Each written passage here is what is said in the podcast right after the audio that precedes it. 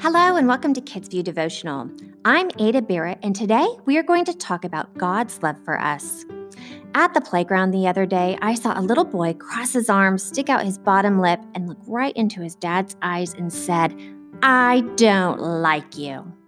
He turned away, arms crossed, and stomped off. The dad was sad, I could tell, but he went over and wrapped his arms around the little boy, and the little boy just fell into his dad's arms. I didn't hear what happened next, but seeing it really struck me. It made me think about what would happen if we turned away from God, our Heavenly Father. Would that make him unhappy? Out of all of the people in the world, would he even know? We're going to find out today, but I'll give you a hint. God loves us. And throughout the Bible, He tells us how we need to follow Him and live our life. In fact, He shares some really great stories in the Bible to help us see how important this is. We'll talk about a few of them, but first, I'd like to thank Maddie and Brooklyn and their family for making today's episode possible. For more information on how to support this podcast or to get involved by submitting a verse or prayer to be featured, visit us at anchor.fm slash kidsview. Back to how God would feel if we turned away. Jesus tells us a couple of stories about God's feelings on this very topic. First, he tells us a story about a little sheep. This sheep decides one day that he doesn't have to stay with all the other sheep.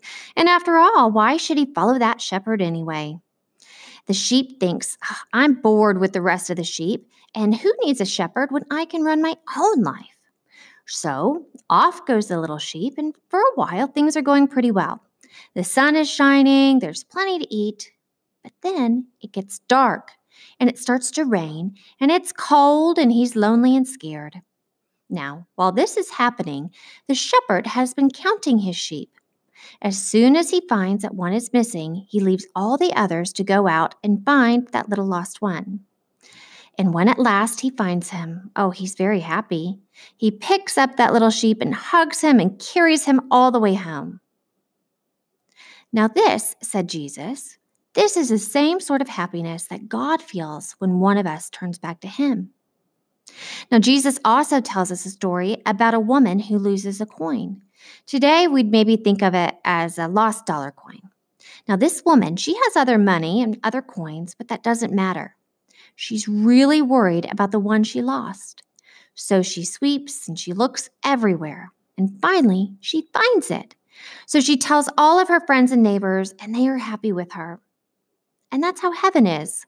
When one person is lost to God and turns back, everyone rejoices. Now, that lost coin is a bit different from the lost sheep. The sheep went off on its own. He made the decision to leave. But a coin, a, a coin can't think, can it? The coin didn't make a decision, didn't think it through to go hiding. There are some people who, like that coin, can't think things through. But you know what? God loves them and he is very unhappy when they are away from him. You see, Jesus told this story to help us understand how he felt about those who are lost. When we are lost sinners, we are not just out there somewhere away from God. God longed for us so much that he took the ultimate action. He offered his son. This he did to cleanse the sinner from sin and restore him to himself. He would go through any means, any expense to bring them to himself. And there's a special happiness when even one person turns back to him. Now, I don't know what happened on the playground between that little boy and his father, but I want you to think these stories as an illustration of how much God loves you. Even at our very worst, and even when we are lost, He is there with open arms. Let's pray together. Our Heavenly Father, I don't plan to ever turn away from you. I'm learning more and more about you every single day but learning how you gave everything for me and want me no matter what, that just makes me want to do even better every day. I thank you for each day, for each person that I love, and that I have your love. And I ask you to help me when I feel unsure. And I ask you to help me spread your word to those around me who may feel lost. In Jesus' name, amen. My friend Amelia is here with a special verse. Amelia? Our verse today is Luke chapter 15, verse 10.